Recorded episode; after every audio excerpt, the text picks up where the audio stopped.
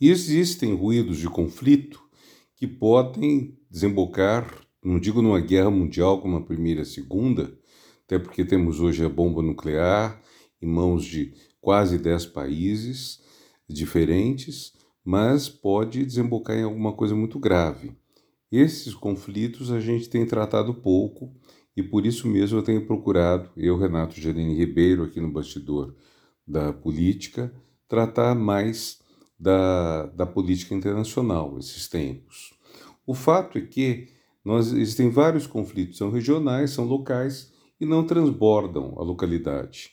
Muitos conflitos na África, alguns conflitos na América Latina têm esse papel puramente local. A América Latina, aliás, não conhece nenhuma guerra desde o fim da Segunda Guerra Mundial, a não ser, se eu não estiver enganado, o pequeno conflito conhecido como Guerra do Futebol entre dois países da América Central, um enfrentamento por questão de fronteiras entre Equador e Peru, uh, no tempo de Fujimori, década de 90, e a invasão norte-americana mal sucedida de Cuba em 1961 e bem sucedida de Granada 20 anos depois, duas ilhas no Caribe. Mas nossa parte do mundo é muito pacífica. Na África você tem conflitos larvares, mas nos quais grandes potências não estão envolvidas até o momento. Porém, existe uma área do mundo que é bastante complicada, que é o Oriente Médio, sobretudo a partir do, do conflito Israel-Palestinos ou Israel-Árabes, mas que vai transbordando para vários outros casos. O Marrocos e a Argélia acabam de romper relações. Uh, a Tunísia na Tunísia houve um golpe de Estado do presidente contra o parlamento, o que levou a umas alianças muito esquisitas, como, por exemplo, do presidente da Tunísia com o rei da Arábia Saudita, com o ditador do Egito, com outras figuras uh, belicosas, com os Emirados Árabes, que são tudo menos um país democrático, e, e com Israel. Uh, então, nós temos uma, uma aproximação com Israel. Então, nós temos um conflito larvar no Oriente Médio, temos também uma China que vai se fortalecendo e não quer mais passar pelas experiências porque passou no passado. A China foi muito humilhada no século que vai de 1839 até 1949.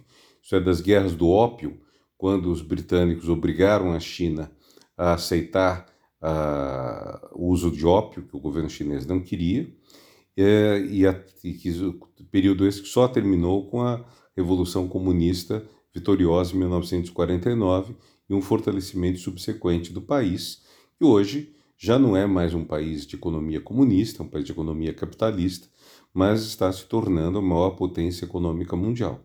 Em suma, vários conflitos, alguns deles locais, mas com risco de transbordamento, outros não. Exemplo também de conflito local que pode transbordar a Crimeia, uma parte que historicamente era russa, que foi transferida para a Ucrânia na década de 1950, quando a União Soviética existia. E tanto fazia o país chamar Ucrânia, Uzbequistão ou Rússia, era tudo o mesmo poder do Partido Comunista, mas que ficou com a Ucrânia quando ela ficou independente, apesar de ter uma população russa e que decidiu separar-se da Ucrânia e voltar à Rússia eh, depois dos conflitos internos na Ucrânia na década passada, o que nenhum outro país reconheceu fora da região, praticamente nenhum.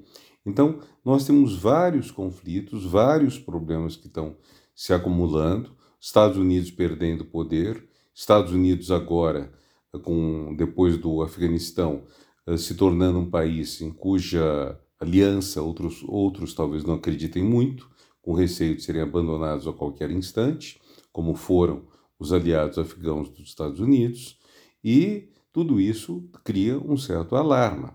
Como pode se sair disso? É importante nessa altura toda iniciativa de paz que possa vir. Aparentemente, na Venezuela está se caminhando para um acordo de eleições livres. Isso será muito bom. O caso da Venezuela é muito mais fácil de resolver que o de Cuba. Ah, porque em Cuba, para você estabelecer um, uma paz, enfim, entre as diferentes forças que discutem a respeito de Cuba, será preciso discutir o papel do Partido Comunista, reduzi-lo, eh, tirar dele as propriedades que seriam estatais, será preciso ver quem tem direito a voto, os emigrados de Miami têm direito a voto, saber como vai ser o financiamento de uma campanha eleitoral, na qual certamente entraria dinheiro vindo da, dos, dos, dos cubanos da Flórida. Então, o caso de Cuba é bem mais complicado que o caso da Venezuela. Mas o caso da Venezuela é um caso que causa mais paixões, até porque Cuba está estável do jeito que está há 60 anos. Eu quis fazer esse percurso porque há muitos conflitos reais ou potenciais no mundo e é preciso que haja muita calma, muita, muito, muita frieza mesmo, muito espírito diplomático para conseguir uh, desativar as bombas que podem em algum momento estourar. Não esqueçamos que a Primeira Guerra Mundial surgiu a partir de praticamente uma bobagem.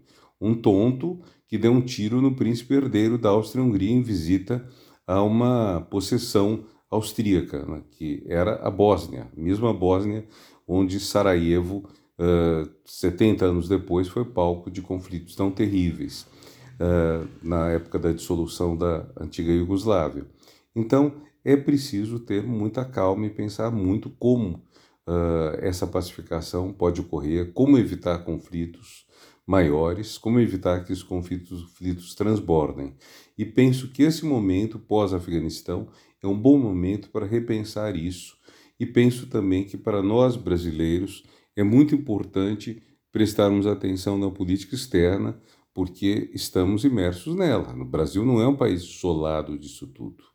Então é isso, Renato Janine Ribeiro, para o bastidor da política.